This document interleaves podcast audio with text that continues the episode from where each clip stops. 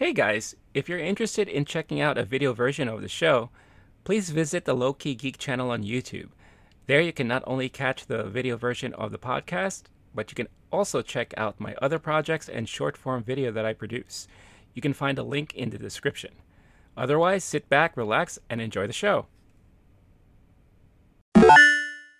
Hey, what's up everybody? On this week's episode of Movie Time, we are big fans of Cate Blanchett, and now both of us has finally had a chance to watch the latest movie, Tar. We're so excited to talk about that. So sit back, relax, grab your favorite snack. It's time for Movie Time, coming at you right now.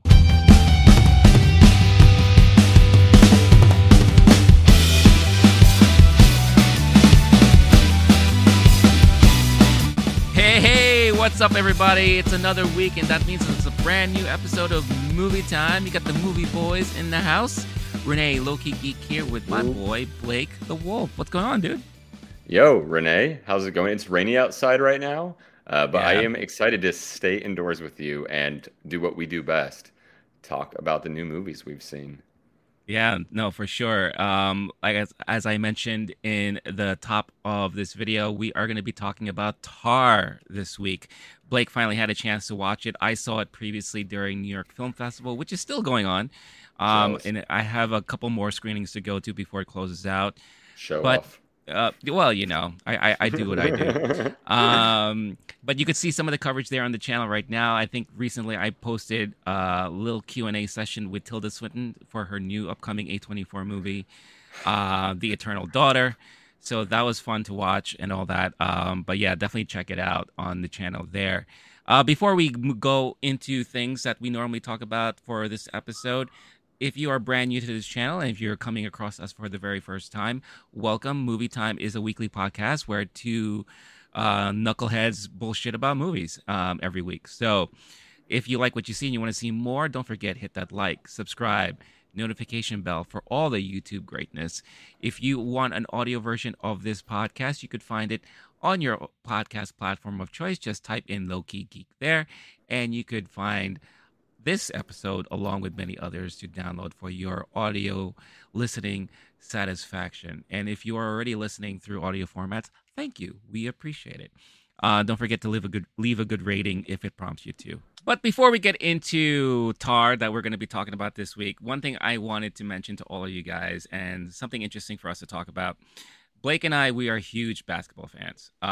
We have in the past attended some basketball games here in New York, which means we've watched the Knicks either lose. I don't think we've ever been to a game where they won, right?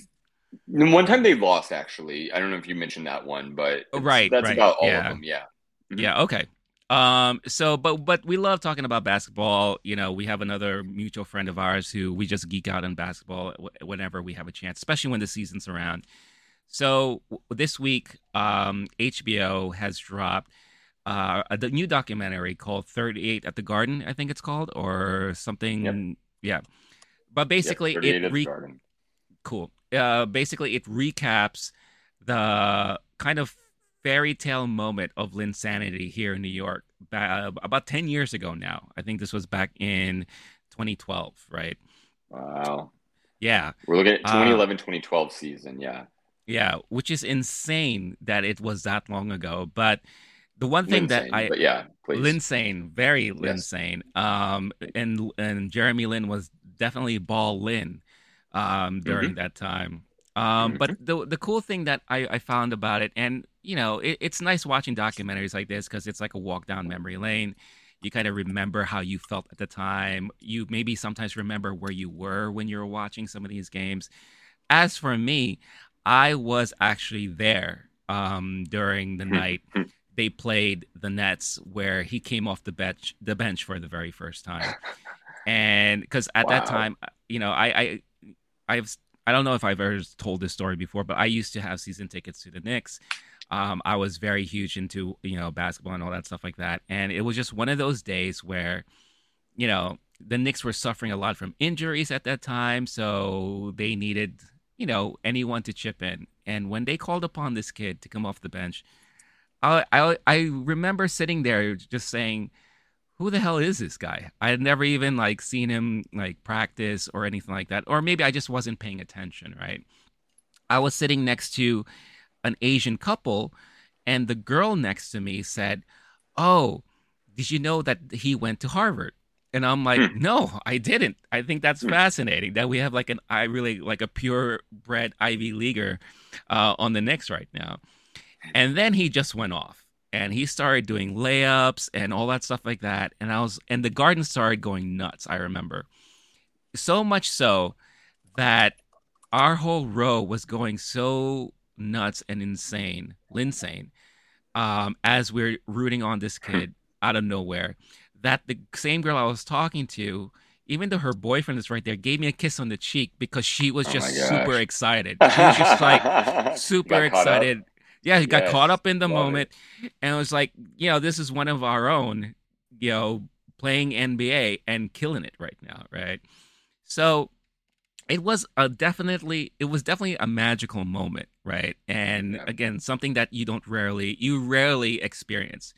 But the fact that it carried on to the next game, and then the infamous Lakers game, right, where he dropped the 38 points. Magic. It was just, it is. It was just magic. And then I love how they put emphasis on the Toronto game in Toronto, where he basically waved everyone off and it's like, no, I got this. And he hit the game-winning shot. Brilliant. Yep, beautiful moment.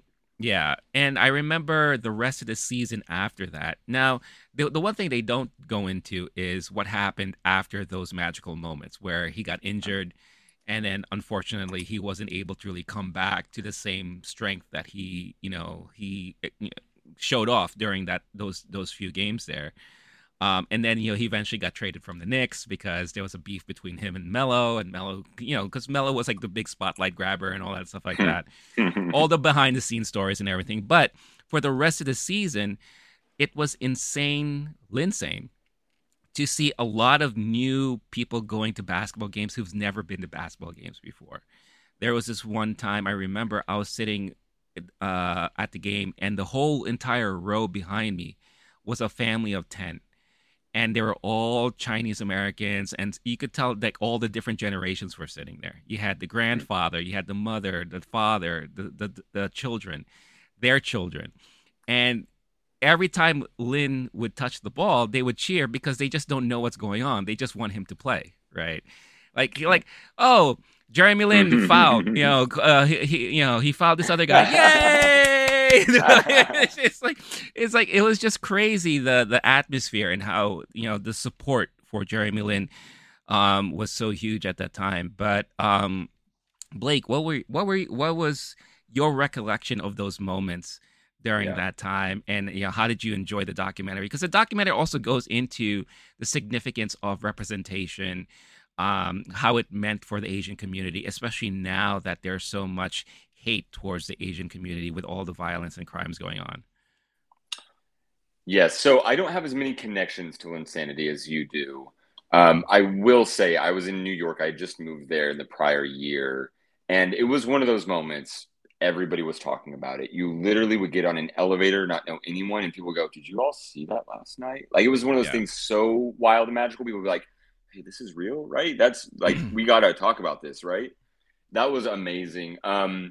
I am simply a humble basketball fan, and I happen to be the commissioner of a fantasy basketball league. So I think I'm an expert when it comes to saying, no, this was some of the best cameos we've seen since Hustler, the recent Adam Sandler Netflix movie.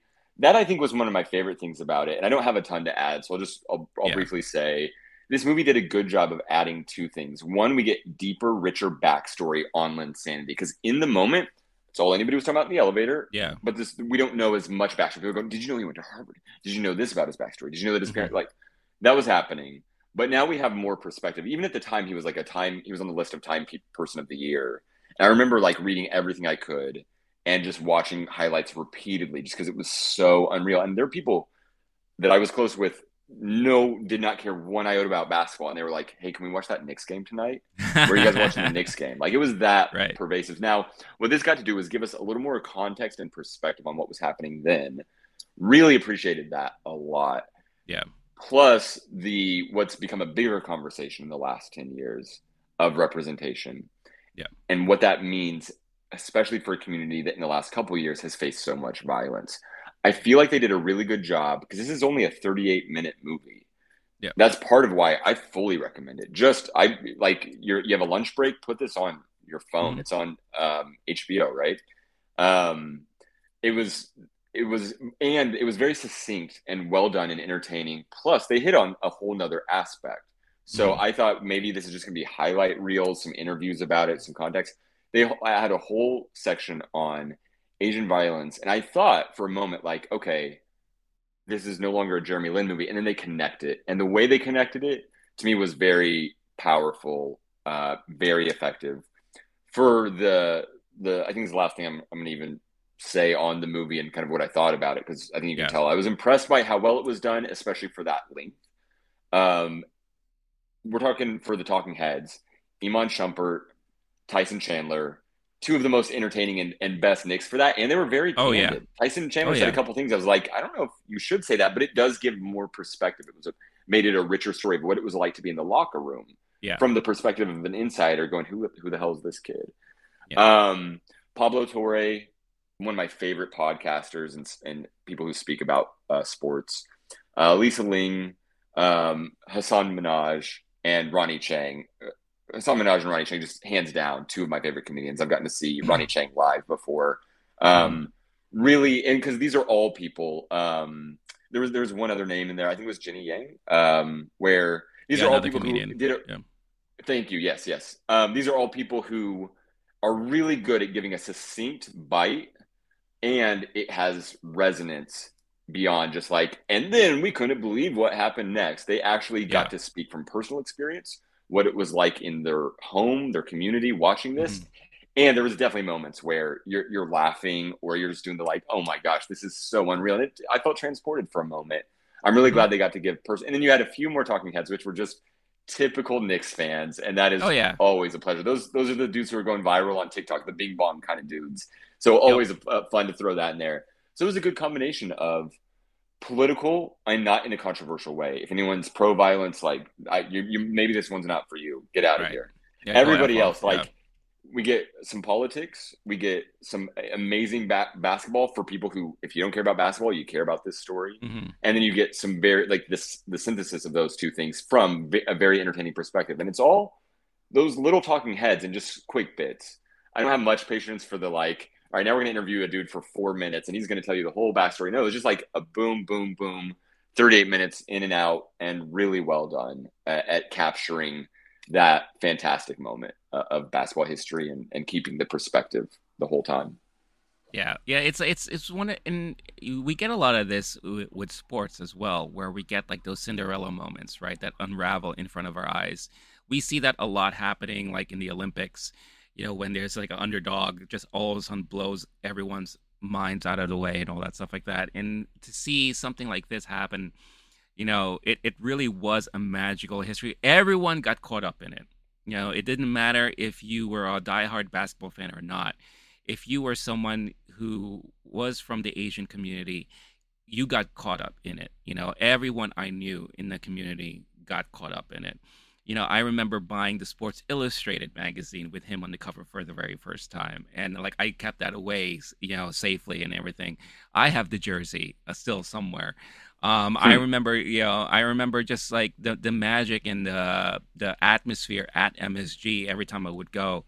It was just, it really was a magical moment. And it was a good recollection of, hearing from Tyson Chandler and Iman Shumpert, who I think Iman Shumpert's permanently high, right? Because I feel like he's just always just big ass grin on his face. And he's just always but they keep it real. And that's the great thing about it, about especially hearing Tyson say things like, I didn't know who this dude was. I never personally seen him play in practice, and I thought he was just a random guy asking for an autograph and all that stuff, So it was really. I wish they had a chance to interview Landry Fields because I know him and Jeremy were very tight. Landry was the guy that Jeremy slept on the couch. That was his apartment and all that. And they explained that in the documentary. So it would have been awesome to see him, you know, speaking out about it. And it was nice that they actually had Jeremy Lin recounting the events himself instead of some other narrator doing it, right? You know, because, you know, Jeremy, and this is something that they cover in the documentary, like he fought his way to get to this point. He fought really hard. Even after the magic ended, you know, and he found himself getting traded here and there, and he couldn't really get that magic back. You know, they mentioned that he won a championship with Toronto, but he was basically a bench dude, right? You know, like he didn't really play a lot during that season. It was interesting that he, even after the fact, he continued to fight and fight and fight. Now he's playing in Asia, where, of course, anytime a big NBA star goes to Asia, they blow up, right? So he has his own, you know, Jeremy Lin brand out there now. That's the shirt he was rocking and all that. Just like Stephen Marbury having his own sneaker line and everything. So, you know, things have ended up nicely for him. But yeah, if anything, this documentary, what it did really well is just, it just recaptured that moment and kind of put you back in that moment, especially if you were aware of it. And if you weren't, then it was it's a great insight on how easy it was to get caught up in that moment. And how it affected so many different people, whether you're a basketball fan or not. So yeah, definitely recommend you watch it, and it's a very easy watch. Like Blake said, it's very quick. Maybe if you want something really quick to watch before you go to bed or whatever the case is, pop that on. You won't be disappointed. It's very very fascinating, for sure. And if you do, let us know in the comments. I know we don't talk about sports usually on this channel or anything like that, but like I said, as a New Yorker, as a basketball fan. As for me, a New York Knicks fan, this was a very particular moment in history that I'll never forget because, you know, it was very, very magical indeed. It was Linsane, to say the least. Hey guys, I hope you're enjoying this episode so far, but before we continue, I wanted to quickly talk about Bulletproof Coffee. Bulletproof Coffee is my favorite coffee of choice to start off my mornings with. Why? Because it's clean coffee. What does that mean? Well, one, there are no chemicals in it. Why? Because they go through this multi-step process of making sure that all of their beans are fully clean and free of any chemicals so that when you get the beans delivered to you, it is the pure beans, the pure coffee, the goodness that you've been wanting, the taste, the flavor, and the nutritional value as well, without worrying about any added chemicals or anything else put into the mix there. It also doesn't have that weird acidic taste that some coffees give you. I don't know how about you, but for me, some coffees kind of give me that weird sensation in my stomach, makes me a little burpy, and it kind of drags me down a little bit instead of really waking me up, which is something that I need from my coffee every day. Bulletproof also offers a lot of keto-friendly snacks and supplements, anything that you need to kind of add to your everyday nutritional needs, add to your diet, pretty much transforms the way you feel every day. So for a limited time, if you use this code that you see on the screen right now, LowKeyGeek, all caps, one word, you can get 15% off your order. So what is it better than that, right? Check out the link in the description of this episode. Use this code, get yourself your discount, and make your mornings a little bit more bulletproof with Bulletproof Coffee. Now, back to the episode. Let us now move on to our main topic for this week's episode, and that is the movie Tar. So, yeah, it's funny because Blake and I briefly spoke before we started recording, and it is this. I'm glad we're going to have a chance to talk about this because when I saw this movie last week, I think I had the same feeling that Blake had when we were going into it. We weren't sure exactly what kind of movie we were going to get. I think, and I think Blake shares the same sentiment here. I thought it was going to be a movie that explores the rise of fame and popularity of this female composer trying to break the gender rules and all that, you know, because every time we see like composers and conductors on TV or whatever, it's always guys, right? So now we have this female led who's like rising to power and the struggle she has to get to, you know, claim to fame and all that. And I thought that was what this movie was. However, as the movie continued to play on, and things start to unravel. It turned into this whole other different type of movie where we are seeing a woman struggle with her psyche, and mainly because she's doing a lot of these things that are now starting to unravel and break down her life, break down her career trajectory, you know, meddling with her family, meddling with her persona, meddling with how people perceive her. And basically the way I would describe it in the review I have on the channel right now, it's cancel culture, but through the lens of a female, from a female. You know, we're so used of seeing like the hashtag Me Too movements and all that, and it's always the guys, right? And it's been like that for ages, right? And that's, you know, it's coming into light more and more so. But here is now you have a female who is the one victimizing people and doing a lot of these things, and how that is now affecting herself, and how it's affecting a lot of people around her, messing with her mental stability. And, you know, there's a lot of moments in this movie where, you know, and Blake mentioned this to me before, and he'll talk more about it in a minute. You're not sure what we're seeing on screen is really happening or not because of a lot of these dream sequences or things that she's seeing or things that she's hearing. You know, but overall, I thought it was such a very well done movie for Todd Field, who hasn't done a movie in 16 years, you know, like, and this is a movie that he also wrote and directed. It's not something that's been adapted from another source material.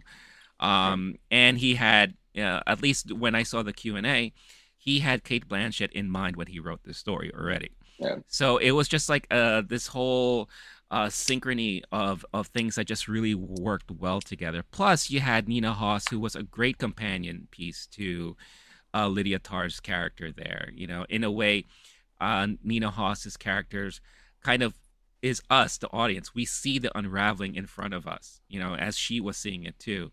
And it was just interesting to see it all play out there. Another thing I will say that this movie achieves really well is amazing sound design. The way the sound plays out through the movie, the little audio cues, the little as she's going through her kind of like mental breakdowns or, you know, her sleepless nights, she gets haunted by sounds that she can't figure out, you know, and the way that that plays throughout the movie. And you hear it like on the left channel, the right channel, all that stuff like that. It's like really, really fascinating how that's all done. The music itself, the score is great. But yeah, there's just this movie is just a really well put together movie. But Blake, I am definitely interested and curious to hear about your thoughts on the movie before we dive deeper into, okay, what did this mean? What was the ending? What is this mysterious symbol that we see throughout the movie and all that stuff? I am also curious how I feel about this movie. And that's why I'm glad we do this. Yeah. Thank goodness it's on the record so that way I can figure it out and just have a I'll start with, I was hyped for this movie and I thought it was going to be more of a traditional music biopic, like what you said. Yeah. An incredible story and maybe some sadness, tragic elements, etc. But a story about a beautiful musician making beautiful art kind of thing, an amazing life story. They overcome things. They die too early, something like that. But overall celebration of a life. And it was the exact opposite. Big picture, the directing was phenomenal. You mentioned the sound. The acting was phenomenal. I'm reminded of Cate Blanchett's Oscar-winning performance for Blue Jasmine, where she also plays a woman who's a POS and loses it. Yes. And that was... it makes sense that they wrote it with Cate in mind, because that's the exact person you would cast for this exact role. It felt like a few times early on in the movie, especially, where it felt like I was seeing Cate Blanchett act, whereas normally she's fully transformed into a role. And then we realized later, this character might be leading a bit of a double life. They might be saying things that they don't mean or manipulating people. And then with that, I go, oh my gosh, Cate Blanchett is doing one of the toughest feats. It's the whatever, the Axel 720 of acting, where you have to literally, you're an actor who's playing a character who is acting, and you're supposed to show that this character is doing a good job at it and at manipulating people. But you also need to tell the audience, just tip the hat a little bit, like, okay, I am currently manipulating someone and I am aware of it, but it is successful enough. That's a very difficult thing to get across. Cate Blanchett does it so well. Yeah. I'm a sucker for these kinds of movies where we see someone hit their brink and then watch the pieces fall apart. Something about it, I'm very compelled by this type of story. Mm-hmm.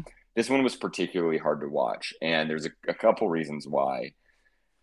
We'll get into the ending and the symbolism, etc. But essentially, this is a character who is hurting people, and a character who's pushed to that madness through, it seems to me, their own actions. Right. But while that's happening, the question is, what's real and what's not? What's not real? What is it that they're aware of they're doing? Do they know that they're doing this? There's some folks, right? There's plenty of mad geniuses in history who write the most amazing works, but their brain got there because of some things that they've gone through or some tricks that they learned in order to survive. Mm-hmm.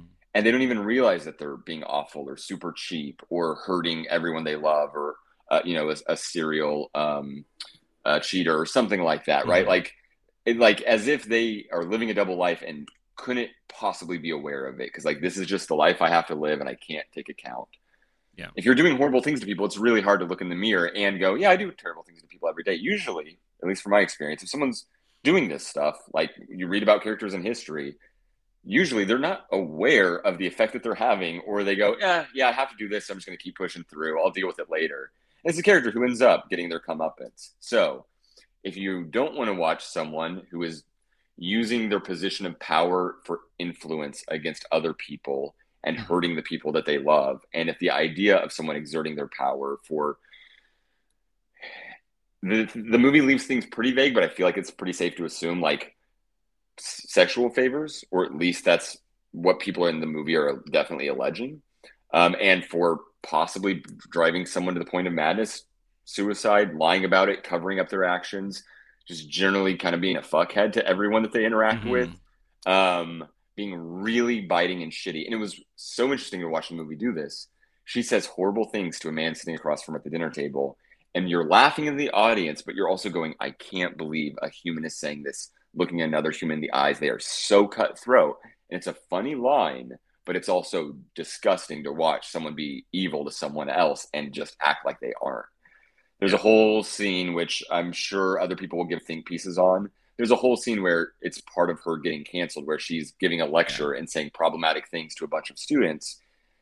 And you're sitting there like, okay, that was a really great diss, a takedown. This woman's obviously very intelligent, but also you should know better, and you're being hurtful right now. So let's just pretend you're right. You don't have to say these things, and you definitely should, or it might come back to bite you. Guess what? It does. Right. My main experience watching it in the theater is I was with a buddy, and we had that thing afterward where you just kind of sit in your seat for a long time and don't say anything. You're like, that was rough. I want to get to the end in a second, because that actually does change the movie in some ways. But and one other thing we'll get into, there's a symbol, there's what's real and what's not. Can we trust the narrator? Mm-hmm. Before we do that, theater experience here was AMC Lincoln Square, which is real close to the Met Opera, which is definitely name dropped in the movie. It seemed like an audience that was hyped for this kind of movie. Right now, it's select cinemas on the LA and New York. It's going broad, I think, this weekend of October 14th. Mm-hmm. But yeah, this was an audience who chose to see the new Cate Blanchett tour de force, and probably has some experience in the arts or appreciating the arts or something like that. The audience seemed to be on the exact same page, where there was a lot of and just a lot of quiet. Mm. It's not dissimilar from A Quiet Place. It's a movie where sound is very important, and there's a lot of quiet moments in this movie. The only other thing I'll say about my theater experience is I'd like to apologize to everyone near row Q, because my buddy brought a box of pizza. Oh, and no. I brought peanuts in a plastic, and both of them were very difficult to open. And it was such a quiet movie for about the first 20 to 25 minutes of just conversation, a Q&A, a dinner conversation. And I kept waiting for the da-da Beethoven moment with the hand. We get a few of those later. No, I was trying to be so quiet. Mm-hmm. And it became so much louder. And this is a movie where at some point the character says that's somebody posits that sensitivity to noise is a mark of someone's intelligence. And I would like to say, for anyone in that area, you are so intelligent, I'm sure, because I'm certain I bothered your viewing experience. My bad. Overall, definitely go see this in theaters soon if you're into that kind of thing. If you want this form of punishment slash art and very, very well-crafted art. Mm-hmm. Tens across the board on almost every category of filmmaking. And definitely I would see it sooner because you get to enjoy that experience with like-minded folks who are looking for that. And that was very, very fun. Yeah. What was your... I love how you just casually keep name dropping New York Film Festival as if it's not causing my FOMO to flare up super hard. Thanks a lot. Go ahead and tell me a little bit more about what it was like seeing Cate Blanchett in person. It wasn't that great. Yeah, it wasn't. Yeah, it's. Q&As are actually kind of whack, right? Hot take. Yeah, hot take. Q&As kind of suck. Here's the truth of it. I love Q&As up until the point they start asking the audience questions. Because yes, yeah, no one ever asks another question. If you're someone who wants to ask a question, don't, because you're not the person who should be asking questions right now. Right, exactly. Because it's one of the cringy moments where I start to like really like tighten up and just like, oh boy, here we go.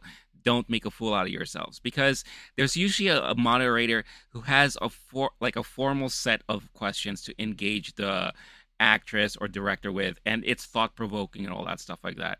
And then you have an audience member who will start asking questions like, well, how was it like to play the piano for the first time on screen? You know, or what did you feel like when you were sitting there and the dog was licking your face? You know, it's just... No, one happens every time. Hey, for an aspiring artist, what advice would you give? Every time you watch Inside the Actor's Studio, what advice would you give to other people trying to do this thing? Right. Or I guess at New York Film Festival would be a little bit different, but still.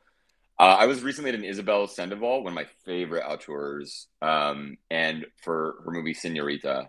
And someone asked an offensive question. And I don't think they did it on... I know they didn't do it on purpose. I'm sure of it. Mm. They asked a question that was just so insulting to her background and her culture. I'm sitting there like, this is why we shouldn't have Q&As. And I actually, in general, I'm also, my hot takes one further. Q&As in general kind of suck. And interviews with people who are very like, interviews with athletes, interviews with celebrities usually aren't great. If the interview is entertaining and that's the purpose, like Hot Ones or Jimmy Fallon, it can be great. Sure. Most of the time, it's just this person's not going to say anything too wild or that they're not allowed to say. And everyone's media training in 2022 is so fire that it's pretty bland. And every now and then you get a little anecdote, but it's a lot of like, it's a lot of talking and not as much juice as the only, to me, the cool thing is like, I got to say, I saw that person in person and name drop them 2 months later on an episode of Movie Time or in your case, a week later. Right. But yeah. Okay. Thank you, my FOMO was decreased a little. Thank you so much. That was very, very generous. Yeah. But of course, like that being said, seeing Cate Blanchett in person was just phenomenal. And just like, I was, you know, I was just in awe the whole time because she is like one of my, like top three favorite actresses, if not like top for me, you know? So like, I was just like, it couldn't get any better for me at that moment right there. But the audience, again, New York Film Festival type of audience. So you have your cinephiles, you have your like, I don't know if there were any critics there for sure. Maybe. You have film students. You have like, you know, so these are people who are like in the art. They appreciate the art of movie making and storytelling and all that. So even though I think a lot of people were taken back from what was unraveled in front of them as the movie kept going, they were very much engaged, 100%, you know. And again, it was just like Triangle of Sadness. It was another one of those movies where afterwards, a lot of people and groups were just talking about it afterwards outside. Yeah. You know, because it does lead to a lot of conversation, especially with like, you know, some of the subject matters that were, you know, kind of talked about or like, you know, spread throughout the movie like this. And by the way, like I while you were talking, I popped up the spoiler alert warning, just in case, you know, we spoil anything for anybody. So starting from now, as we dive deeper into the movie, we are definitely going to start revealing stuff. So I just wanted to give everyone a heads up about that. I don't think what you said was too much of a reveal on certain things, but you know, just in case, you know, some people are sensitive about it, I popped up that little warning up there. So, but with that being said. So yeah, the movie theater experience for me was just, you know, it was what I expected it to be when I am with like-minded folk who are there to, you know, and I think if anything, people were just so into Cate's performance. Like, I think everyone just could not take their eyes off of her every time, you know, and I think she with this type of performance and especially with this type of character, she did her job where you couldn't take your eyes off of her. You couldn't just stop paying attention because it was just so fascinating how you are seeing this woman who is pretty much at the peak of her career and getting to that next level, you know, gearing up for this live performance that they're taping that could like launch her into the stratosphere of whatever, you know, she's doing. But you could tell there's like something's off about her, right? And I think one of the best things that they did was have that interview in the beginning of the movie that basically kind of told you the kind of person that she is, how she's always quoting this and quoting that and looking on up on this guy and is inspired by this person and everything like that. And she's very much a collegiate studier of music and knows the ins and outs, and she knows her shit. And you know, they talk about gender and the power struggles there, and you know, I don't see myself as male, female. I'm just a, you know, composer, conductor, and this and that. But you could tell like there's some things like the way she sits down, the way she was kind of spacing out, concerned about her appearance, concerned about her what she was gonna say, the way she was scratching at the chair. You know, like you could tell there's a lot of things playing around in her head, because she wants to look like she's always in control. She wants to look like she always has her shit together. You know, she's also, I like when she was helping her neighbor pick up her poor mother who fell on the floor, how she couldn't stand the fact that she had to touch her, right? So she was like washing herself up afterwards and like all concerned about, you know, germs and all this kind of stuff like that, you know, and everything for her has to be perfect. And then when it's not, she loses it. And we see that happening as it's like the film keeps going, because everything starts getting stripped away. And that's when her mental state just gets very unstable and she starts losing everything. You know, the infidelity, it was made very clear that she was having an affair with a student that was obsessive, but we don't know why. Maybe she was promising her stuff and all that, you know, whatever the case is, because we would see the obsession, because we would see this redheaded figure just hanging out in the background, either through the interview or while she's walking down the street. You know, she touches someone's foot in the apartment that's not where her wife or her partner lives. So who's that, right? It's like, but we never see her face up until that tragic moment where we find out that she committed suicide. And that's what opened up the floodgates to the whole, okay, so Lydia Tarr is using her influence to get what she wants, but she denies the whole thing. She's like, no, this was just a crazy stalker, this and that. You know, and then that's when the true personality of her, or the true persona of her, is kind of coming out. And it mirrors a lot of stuff that we're hearing today in news, you know, with a lot of people with that power, with that authority, where they use their influence to get what they want. They think they can get away with it. They think they could do whatever they want. And then when it's brought to light, then they start losing all of that. They start losing the prestige. You know, they start losing this chance for that, that chance for that, you know. And then we see them kind of break down, and we see them like kind of lose their shit, you know. And in this case, we saw that pretty much happening from beginning to end, but we also saw how it could really fuck with someone's mental state and everything. And that's what causes the questions of, did we see what we thought we saw, or is she losing her mind? When she was chasing after that girl, was there really a dog there that was chasing her down, or was this the figment of her imagination? You know, like, because there's a lot of things that just didn't make sense. You know, like if she heard her singing in the background, you would hear her calling out to her. Then where the hell did this dog come from? you know, and then how come no one heard her being chased by this dog or whatever the case is? So we see her going through all this paranoia, all this stuff. She can't sleep because she keeps hearing these noises in her apartment, you know, but were those noises really happening, you know, and all that stuff. It was just such a fascinating case study. And I will say this. The one interesting question that someone did ask her in the Q&A was someone who was actually a psych student. And she did ask a question about psyche and how that really played an important role in this movie.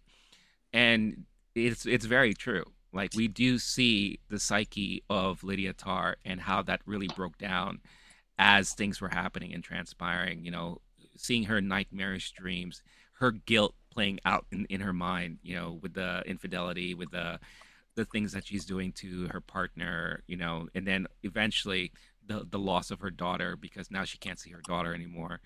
The one saving grace that she had of any sense of normality and innocence was through the lens of her daughter, right?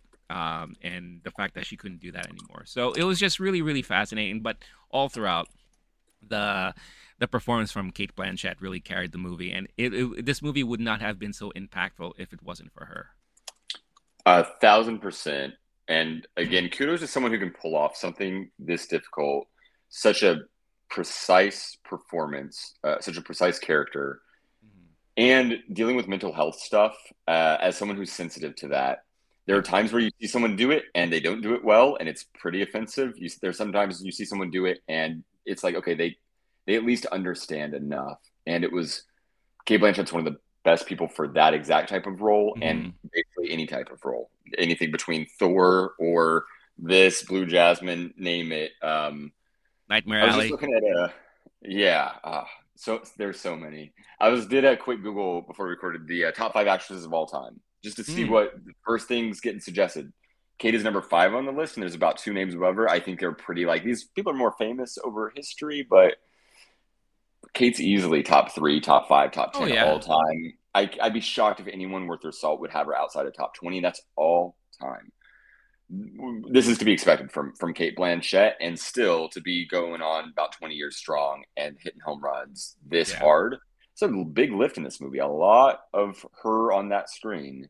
Oh, yeah. Difficult to pull off. Brilliant, brilliant work there. I think I think if are you down to start getting into what it means, the ending, the what's what? Absolutely, because I remember sitting in the theater, and I felt kind of bad, again, for the people next to me, because I'm literally, like, hands on my knees, head in my hands, and just, like, staring intently. And I kind of got lost in the moment. It was such a compelling story and such a compelling performance that I was able to – I'm so glad. Love doing it. Love talking to you through this. The buddy I saw it with, we walked an hour together, just like, okay, what did this mean? What was that? It's one of those movies for sure. To me, there's basically 2 theses to this movie. One is, her brother says it later on, you don't know where you came from, you don't know where you're going. That's true of anyone who's in by the end, when she was so stressed out and all her actions were coming to bite her at the same time, going from crisis to crisis to denial to crisis. She's literally, like, in an almost fugue state, it seemed. Can barely keep track of all the threads of her life as they are currently unraveling. And that is one of the things you're watching. And there's a sympathy that you have for this character, because it's possible, whatever's going on in her head, that she doesn't know what she has done or is doing or what the future holds. She just has this very tight character and very precise and hard-edged. And yet, one nice thing about the movie to me is I was really worried at the end it'd be like and they got away with it. They paid a settlement, and now they're back on top. We'll get to the ending in a second. But there's multiple things. So I guess that the other part is, the truth will find you out. That's how I interpreted the symbol that comes up a few times in the movie. There are things that don't have clear meanings. Like you're saying, is this a dream? Is this a figment of Tar's imagination? There's a symbol that repeats, and I don't know what it means. I Googled the hell out of it. You joined me at some point, and we looked for every article, no mention of it. But there's a symbol that occurs in 3 times where she's traumatized, and something is happening that is letting her know things aren't quite right. And when that happens somewhere in a monogram or a note, there is a symbol that appears, and maybe it's just a stamp someone puts on their envelopes, and that's their symbol, and everybody knows it. I want to rewatch this movie again for things like this, and there are others. There's one of my favorite moments is where there's the mattress, the bed on a pond as if she's floating and it's catching on fire. And it was just so evocative, like for art film stuff. Like beautiful. That was beautiful. It was so beautiful. I need a whole music video of just that, whatever that little moment was. Wild. Yeah. And then she's waking up and then she finds one of those things that's haunting her. And maybe that was a double dream. The director, there's a couple times you know for sure this is a dream. You see her snap awake during it, or it's shown through the reflection in the water of someone kind of like fixing her back, and yet it seems violent at the same time.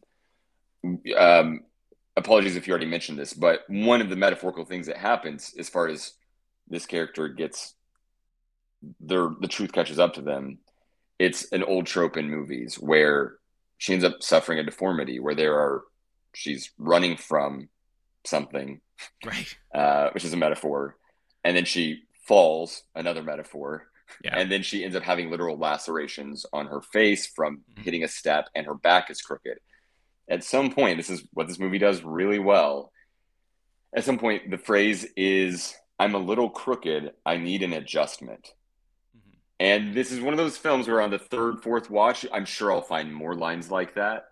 Yeah. And it'll be like, oh, that happens at the exact moment when things start to catch up to her. I think, and then I'll throw it back to you. I'm sure there's a few more things we can get back into of symbols in the movie, or was this real or was this not? I think it's open enough to interpretation because some things are clearly not real or they're dreams, and some things are happening, but like the dog you mentioned, the director doesn't tip the hat and say, oh, now it's disappeared, it must have not been real. Right. We don't know. There's a moment where she's running through Central Park, and this is a character who's very sensitive to sound and very sensitive in general. Even though it comes off as hard-assedness, maybe that's because she's so sensitive, can't begin to have empathy for others because it'll crush her. At some point, she hears a woman screaming, "Bloody murder!" Oh yeah, in the park, yeah, and starts trying to hunt down the noise. It's something her character does a few times. Where is this noise coming from? She's really good at it. It's kind of cool to watch a savant in that way, or like a genius in that way, use it. And like this could have been a detective movie. For a minute, you're like, oh, is this movie about to be about a murder and her discovering it through the power? Right. Yeah. But we don't know if that really happened. It's possible that she's kind of so beside herself. She's hearing, and there's like, it's part of what I'm getting at, like the truth will find you out. Like maybe her subconscious is literally screaming out and she can't figure out where it's coming from because she doesn't know where she came from or where she's going. And she's just running in circles trying to find the truth. I think there's a lot to talk about in this movie. It has those double meanings. I think the only other thing I'll mention, I'll throw it to you, is she has the back injury. She is crooked. She needs an adjustment. But it was done slight enough. It wasn't too heavy-handed of a metaphor. And then near the end of the movie, when her comeuppance is about to happen, I'll throw that one to you. Mm-hmm. She says, "I need a massage because I have this injury." And she's been exploiting people.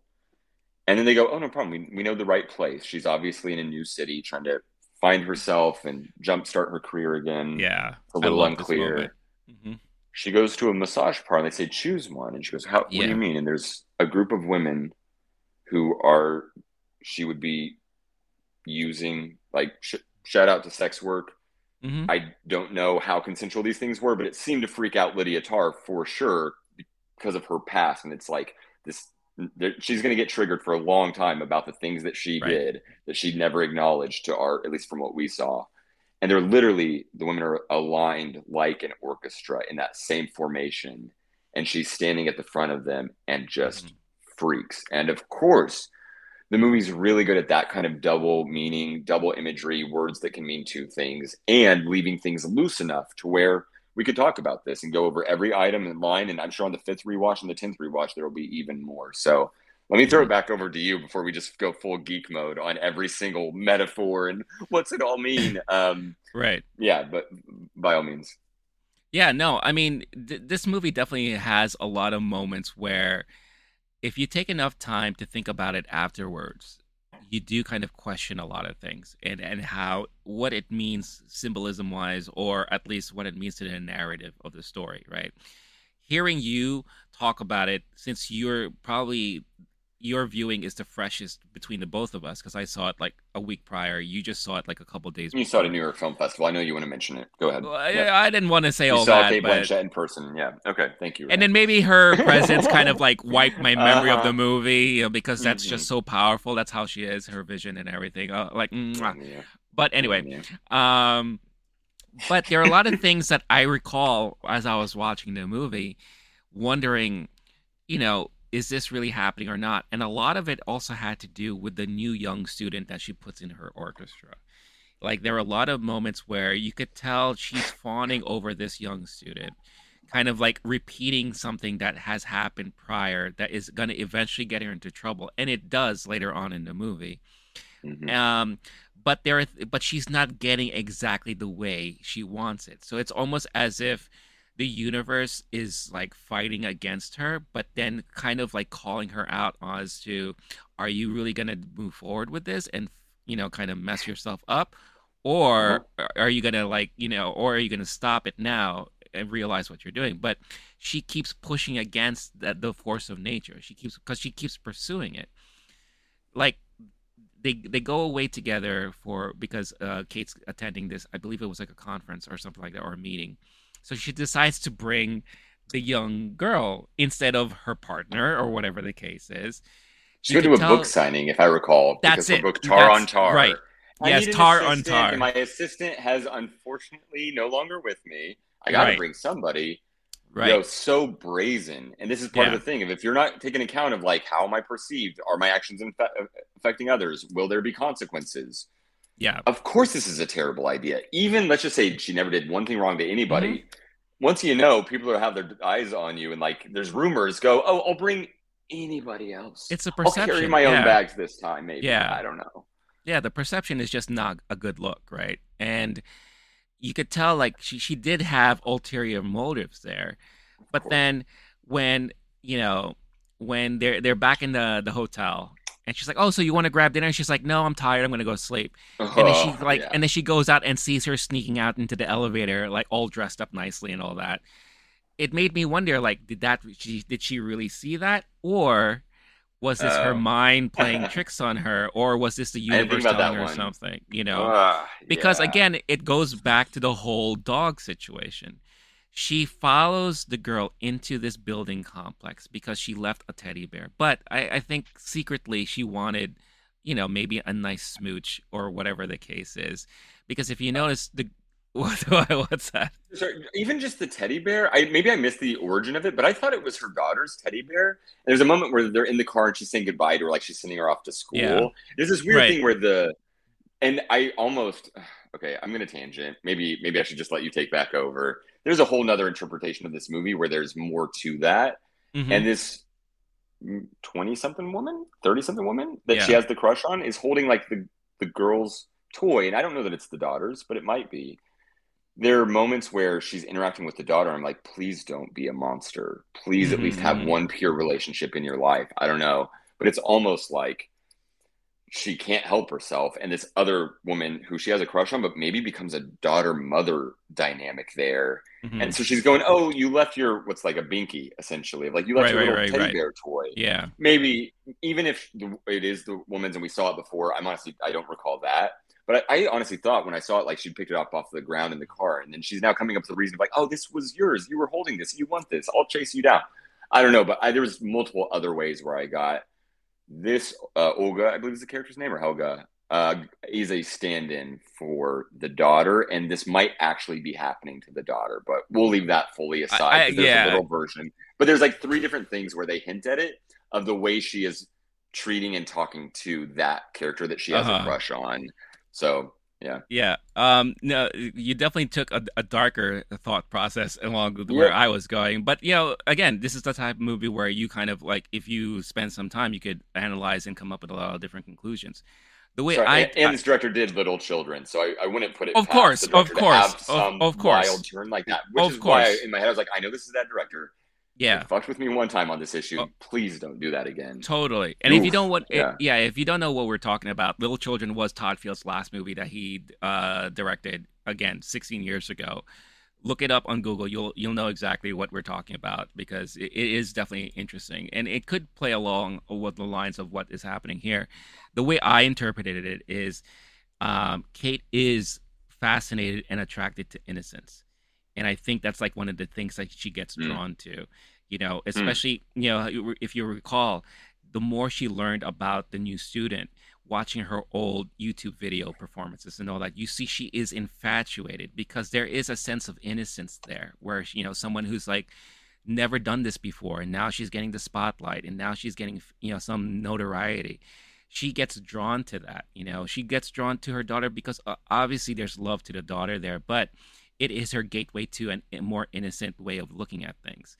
You know, when the daughter was arranging her toys into like an orchestral thing, and she wanted to give every member a stick, you know, you hear Cate let say, it go, Cate. Right? You hear Cate be like, "Well, not everyone can be a conductor." Like I don't understand like what you're trying to do here. But again, it's like that innocence thing. But going back to the whole apartment or building thing. You notice like the girl will walk into the building and she leaves the door open, almost like inviting Cate to kind of chase after her. As Cate is pursuing her, she hears like singing in the background and like what could be her, right? So she's chasing, but calling her out the whole time, but no response. And then that's when the dog shows up, and that's when she starts running for her life. And that's what led into her accident, where she trips, falls, hurts her back and messes up her face. Now, again, who knows if this was real, if that whole situation was real, it made me question. There was one point in the movie where I questioned if even that girl was real, if that student was real, because she sees her in the bathroom just very quickly, right? She sees her in the distance very quickly. The only time I realized she was real is when other people were noticing her in the orchestra. I'm like, okay, sure. So she's real, but there could be manifestations of her that is not happening. Again, the whole hotel situation, the whole building complex situation. This is Cate's mind playing tricks on her, and all that, because again, maybe there's that guilt in there that messes with her, or whatever the case is. And I think, again, it also plays along the lines with that same student that committed suicide. Like, I felt like, again, there was another innocence factor there, where someone who is the mentor looking upon this up-and-coming person, looking for guidance and all that. I'm sure they've done stuff, because or else where would the fascination come from? Where would the obsession come from, right? So much so. And then you see the emails, the correspondences, the fact that intimidation, the intimidation that, the fact that Lydia needs to have control over narrative, and she like basically blacklists her from all the music departments and orchestras all throughout New York and whatever the case is, which is probably illegal to do to someone, and especially if they're the victim. Which the assumption for me, and I'm assuming the rest of the audience, is that person was a victim. Accuses the person of what they have done or reacts accordingly. And so I don't know we don't actually get that backstory, which is really interesting. We get hints of it, but like a lot of things in the movie, it's open to interpretation. Nonetheless, I think every single member of our audience, I have to assume, goes, I don't think that was a false accusation, or whatever went wrong between them, which we don't even really know. Like, they don't even show or tell us what went wrong in the dynamic there, and how, who did what, when. But then, nonetheless, she's coming after this person who are – people watching the movie are like, oh, this person's a monster, this person's a victim. And then the monster is still trying to blacklist the victim for outing them as a monster. And that kind of thing kept happening throughout the movie. These things are ridiculous. How am I supposed to account for something that never happened?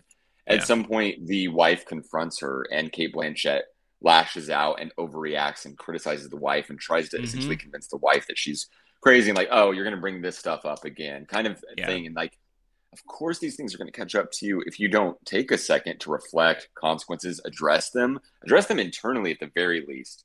Yeah. unbelievable at all of that. And that's, I love that example that you're giving of another thing that's kind of open to interpretation. And everything in the movie is essentially subject to, I'm curious like of the facts that we know and see occur in the movie, how many of them are officially, we know that that person, when they touched them, that that's what that meant. Because there's definitely accusations that someone, she puts her hand on the small of someone's back. And based on context clues, we're supposed to think that wasn't a come on, but when that is shared later on YouTube, that it was shown as if it was. Right. They zoom in on that moment. There's another moment where she's touching the purse of a woman she's talking to, and it seems like, okay, she's about to do some infidelity. There's plenty of things that we get the picture that they're a monster. This might be one of those second watch things, and I could be totally wrong. I might just be a little too in the weeds here. It is possible that this movie is actually about how, and the director is about to do a, hey, everybody, this is one of those Rorschach tests. We didn't see her do one thing wrong. We just saw, you know, she says the wrong thing. She says problematic things. She says the mean things to people. She's cutting and rude and things like that. Mm-hmm. And people are quick to turn on her. I don't know the facts of what she did to who. And we know that at least the young character that she was pursuing, that we didn't see anything happen with them. It seemed like the young character wasn't interested. So I don't know. That's an interesting thing to watch on the second one is this director trying to make some anti-cancel culture take on that or in that type of way. It is going to be one of those things that's so loaded and charged for any member of the audience. They're all going to have some hot opinion, and it'll at least it'll evoke something in them about wherever you're coming from in your identity and the world and how you feel about these things, which they're even bringing up early on in the movie when she's talking to the young students. There is no disambiguity with the ending of the movie, and that it is tragic, and she is properly eating it and suffering the outcomes of her actions. Yeah. No, for sure. Yeah. And before we get into that, just another couple of points. Definitely, it is one of those things where, like you said, it could be a little bit of everything. It could be, you know, kind of a spin on the whole cancel culture thing. It could be because of how we perceive certain things, we automatically assume and accuse someone for doing a lot of these things. And at the same time, maybe she is actually doing some of these things, right? So I feel like it could be a combination of all of that, because that could all be very dangerous, right? It could all be very dangerous, how we perceive certain things because of the way it's presented to us, how someone is so focused on controlling their own narrative that they try to spin it in a different way, but maybe they really are doing these things. You know, it's just a whole, you know, one thing that we shouldn't glance over is the way she treats her assistant. You know, how her assistant is just basically belittled every time, ignored, all that kind of stuff like that.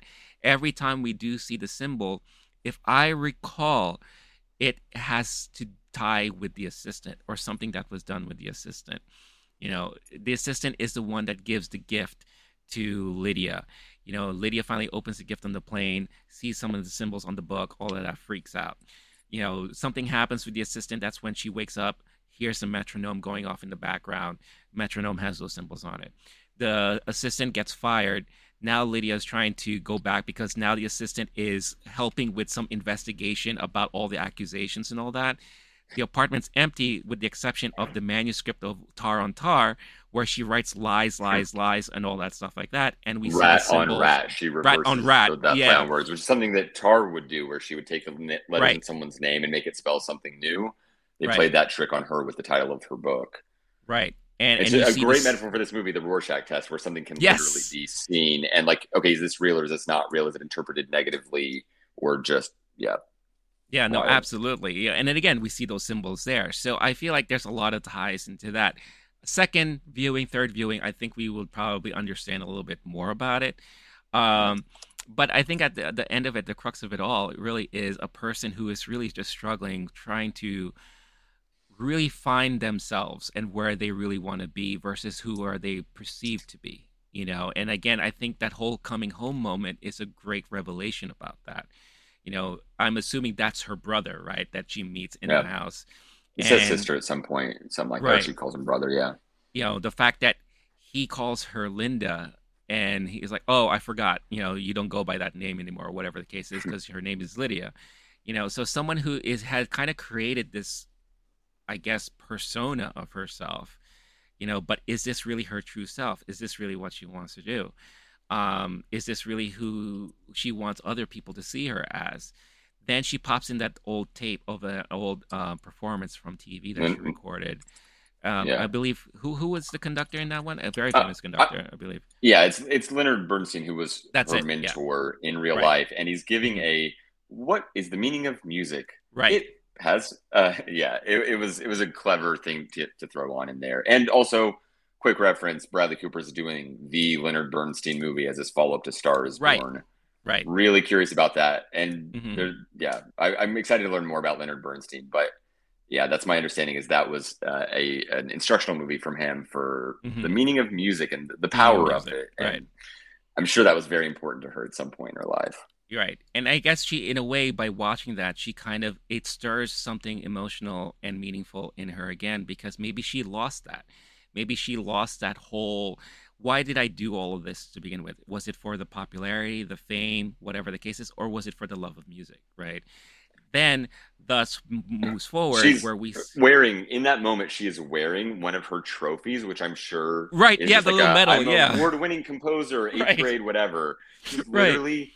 And it's one of those things, if you don't know where you came from, going to your childhood home, watching that documentary and wearing the, it's pretty immature, right? It's lovely. She has this memory of winning a thing, and she's wearing it, though, as if it's significant at all compared to her other things. And she's having a recollection where she's having to consolidate with the past.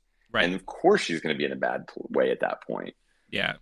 Yeah. I mean, very, very meaningful and very touching and very sad. And it leads on to kind of how the movie ends as well, which is also kind of sad in a way too.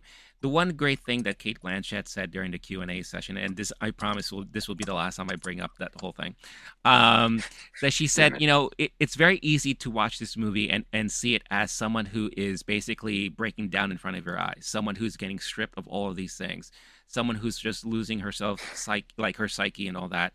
But when the ending comes around, I see this movie as a form of someone who's finally facing humility.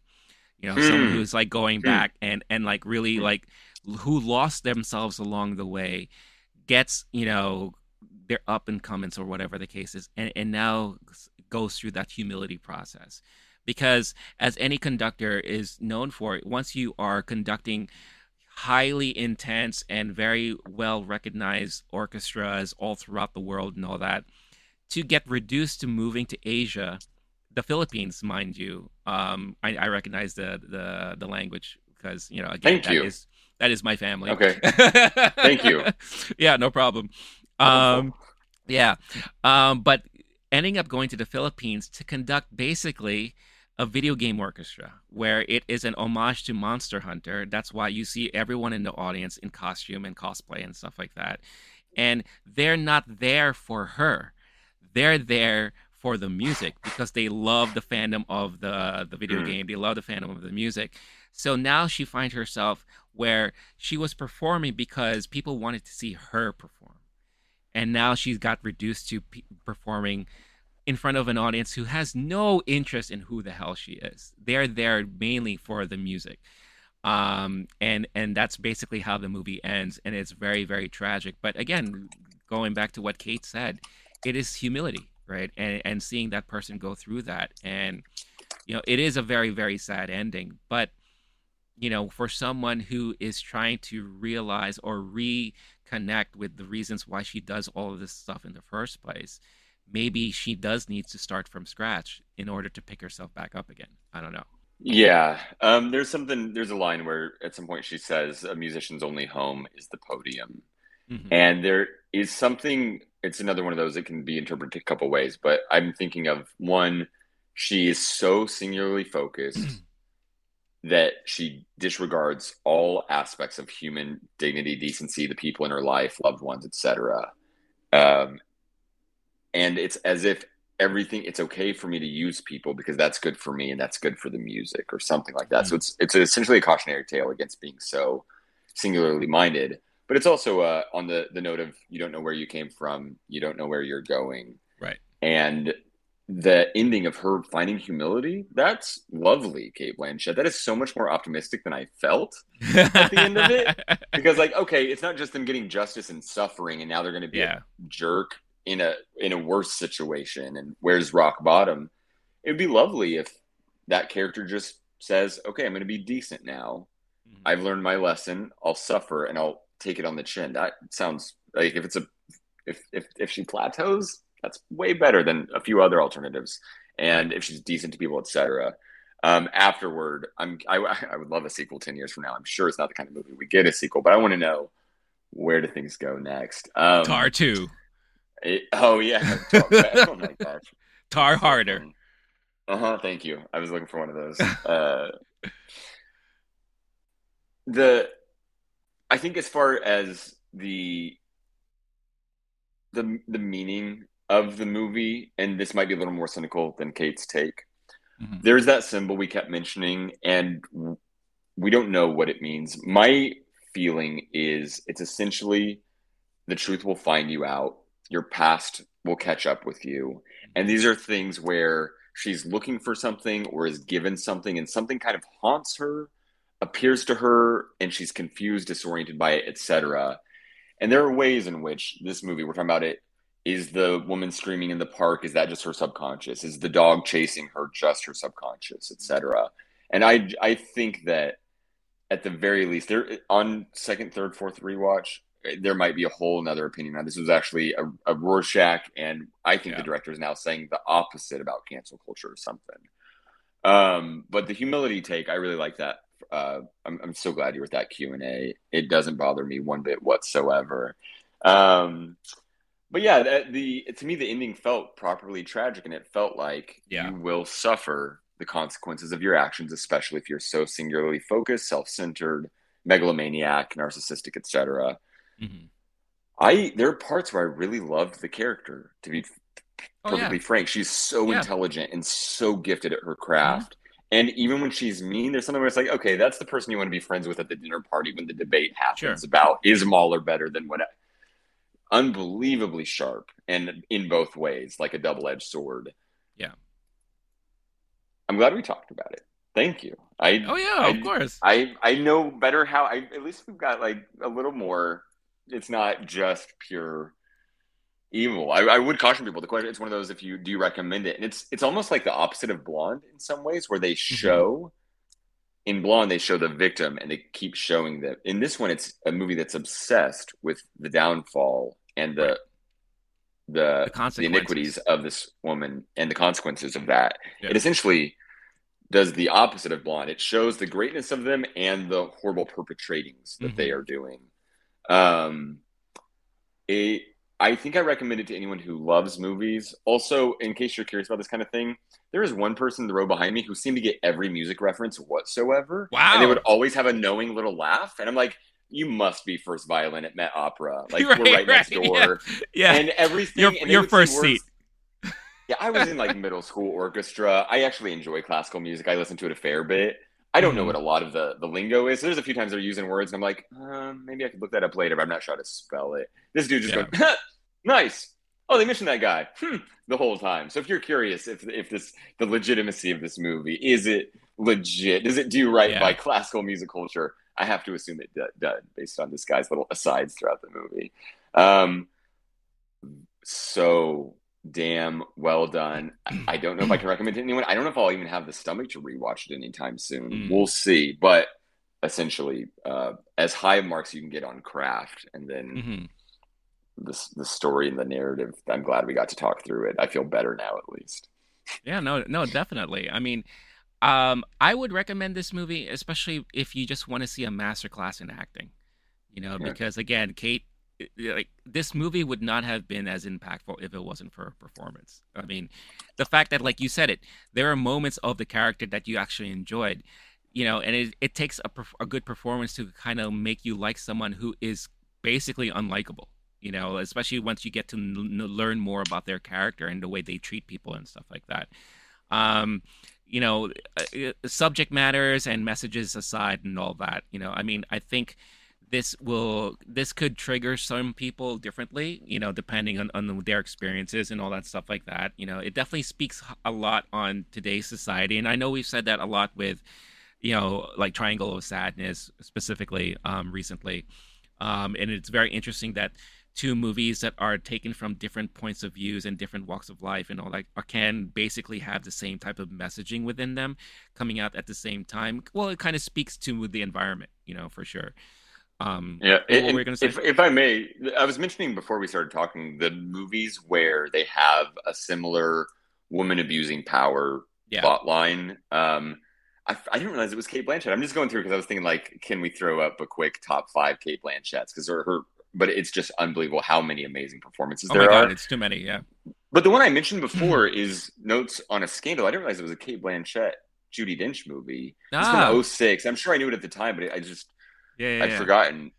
It's literally a veteran high school teacher, Judy Dench, befriends a younger art teacher, Cate Blanchett, and who's having an affair with one of her 15-year-old students. Ah, okay. Cate Blanchett is really good at threading that needle of how are you going to pull off someone in that mindset? This shouldn't be possible for a human to put themselves there with. Goodness gracious. And then it's one of my all-time favorite movies. Put Woody Allen's name fully aside because Cate Blanchett delivers such a powerhouse performance in Blue Jasmine. Yeah. If you're into that kind of thing, go see it as soon as you possibly can, for sure. Yeah, no, there's a reason why there was a lot of attention about her performance when that movie came out. I mean, that movie, wow. Yeah. And I think we're getting the same thing here too. You know, I said that in my review. I said, the first thing I said was, mark my words, come Oscar time, not only will she be nominated, I think she is going to win the Best Actress category because of this performance. Now, I know we're only in October, and I know there's a lot of movies still yet to come out, but based off all it feels all like the a safe bet right now. Yeah, because like the only other performance I would like kind of put close there would be Michelle Yeoh's performance in Everything Everywhere All at Once. You know, so who knows? They both could be neck and neck by this time. Oscar time is here. So again, there's a lot of other things coming out still for the rest of the year, but I think it's a surefire bet that she would be definitely nominated, but I do think she could win for sure. But yeah, like if you know, and we'll do final words right now of like what our final thoughts. I would do recommend this again, if you want to see brilliant performing, brilliant directing, amazing technical achievements throughout this movie, like sound design, all that stuff like that. And I think it is a story worth living through and watching. You know, again, it depends on how you're going to react, how you're going to get triggered based on like certain things that are brought up. But at the end of the day, it is a very interesting case study of someone's psyche and someone who goes through all of these different roller coaster of events and emotions. You know, really just at the end of the day to try to figure out who they are and trying to figure out who they want to be moving forward because of everything. But yeah, very, very fascinating movie. What about you, Blake? I mean, overall, as far as if we're doing closing thoughts, I'm excited. We're getting closer to Oscar time. It's starting to become the time. It's kind of like we can listen to. I'm playing my Halloween costume a little bit. Spooky season. Mm-hmm. We're staying indoors a little more, and I'm getting that. You smell the fall air, and you go, "Is it Oscar season today?" No, not yet. But we can start listening to Oscar season music or podcasts or whatever. I think it's about time. I feel comfortable saying I would be shocked if she's not going to be a nominee. I think you're talking Michelle Yeoh, Viola Davis. There's a couple that either haven't come out yet, Fabelmans or Daniel. That why is when people are listing favorites. Ana de Armas, we talked about recently and a little bit tonight with Blonde. There are going to be a few others for sure that we could do a little horse racing and just people going in and out. With a performance this massive, with a script this, and with Cate Blanchett, I would be shocked if this isn't the exact kind of movie. It would almost be someone would have to spike the ball on blowing it all up in a Q&A or something like that, or saying like the worst thing, like to where people are like, we can no longer, like if Cate Blanchett gets canceled Tar style, like oh my maybe God. Not. But other than that, she's probably not, right? Like, you know, she's no, yeah, it's good. No, I'll tell you this, like I do follow stuff on Twitter with Cate, especially when I saw the Q&A and all that, like a lot of people loved my tweets and my photos and all that stuff from There was a recent thing, and I wouldn't call this a controversy, but she was photographed, and it was very clear that she was hiding a cigarette. So I think people didn't realize that she smoked, but she was posing, like, really trying her best to hide the cigarette. And that was, like, the biggest controversy for, like, 3 days. So, like, why are you hiding the fact that you're smoking, Cate? You know, that's like... I wasn't ready to fall in love again. With Cate Blanchett, are you kidding me? Every movie. Yeah. And her character in Don't Look Up last year was are you kidding me? Oh my God. What a delightful person. Basically the same as Tar, same as Thor character, same as when she played Bob Dylan. How is someone so, and my understanding she's pretty private in her life. Like, it's just that cool is true. Yeah. Just I would be shocked if we saw much other than an Oscar speech from Cate Blanchett in the next upcoming months of, like, personal drama or something. Yeah. No, I feel like so nice to have a legend while we're here. Like, God, bless it. Cate is, I feel like, is one of those people that I think we would get along with very well because, again, very private. I've heard she's also very awkward at times, you know, and she can be very goofy. You know, Cate, I feel like we would love to have you as our inaugural interview with Movie Time. Please. I promise I will be respectful, and I'm sure Renee won't. But I'm sure he'll mention New York Film Festival at least 17 times or so. Yeah, I will definitely do that. And do you remember seeing me there, Cate? That would be your first question. I was in the second row. Second row? God, dude, stop! You're trying to slip him in casually. It's killing me. I can't help it. I can't help it. I'm sorry, but anyways, this was this again, great movie, great performance all around. Definitely want to hear all of your thoughts about it. So let us know. I know by the time this comes out, it should be available more nationwide. I think there's a slower rollout process internationally. So if you had a chance to see it, let us know in the comments your thoughts. Let us know if there was anything that maybe we have missed that we weren't able to really analyze. Let us know your thoughts on some of the symbolisms and little hidden messages all throughout, especially during, like, the dream sequences and the little like did this happen, did this not? Would love to hear your thoughts about it. If you haven't seen it yet, are you planning to watch it based off of maybe what we said? Let us know everything in the comments. Again, great thing that we love to do is engage with all of you out there. So comment. It is very important. We love having those conversations. So with that being said, this has been Movie Time for this week. Before we really close things out, Blake, where can people find you online? You can find me improvising a top 5 Cate Blanchett movies list. Okay, here we go. Blue Jasmine, Tar, Don't Look Back, where she plays Bob Dylan, Carol, and I'm going to go ahead and go with, I haven't seen Elizabeth, sorry, Ocean's 8. Hell yeah.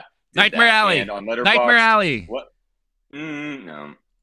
Come on. We got to do a whole other Cate thing. Oh, man. Okay, yeah, I'll refocus.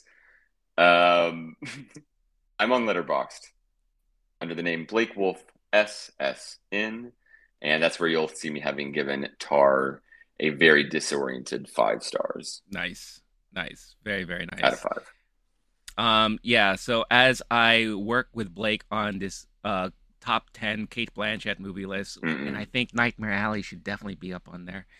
As Life well Aquatic, as Lord of the Rings. That's my 5 spot, not Ocean's 8. Life Aquatic is great. Yes, Babel. Life Aquatic is great.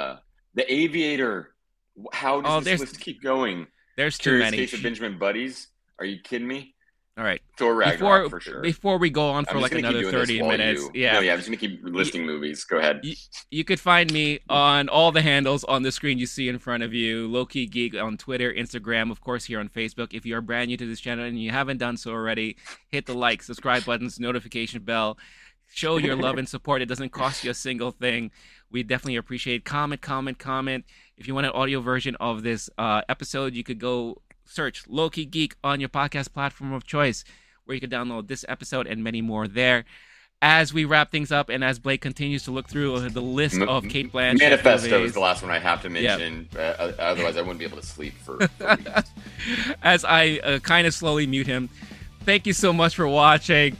We appreciate all the love and support. Until next time, stay cool, stay classy, stay safe. I've been Renee. This has been Blake. This has been Movie Time. We'll catch you all next time. Peace out, y'all.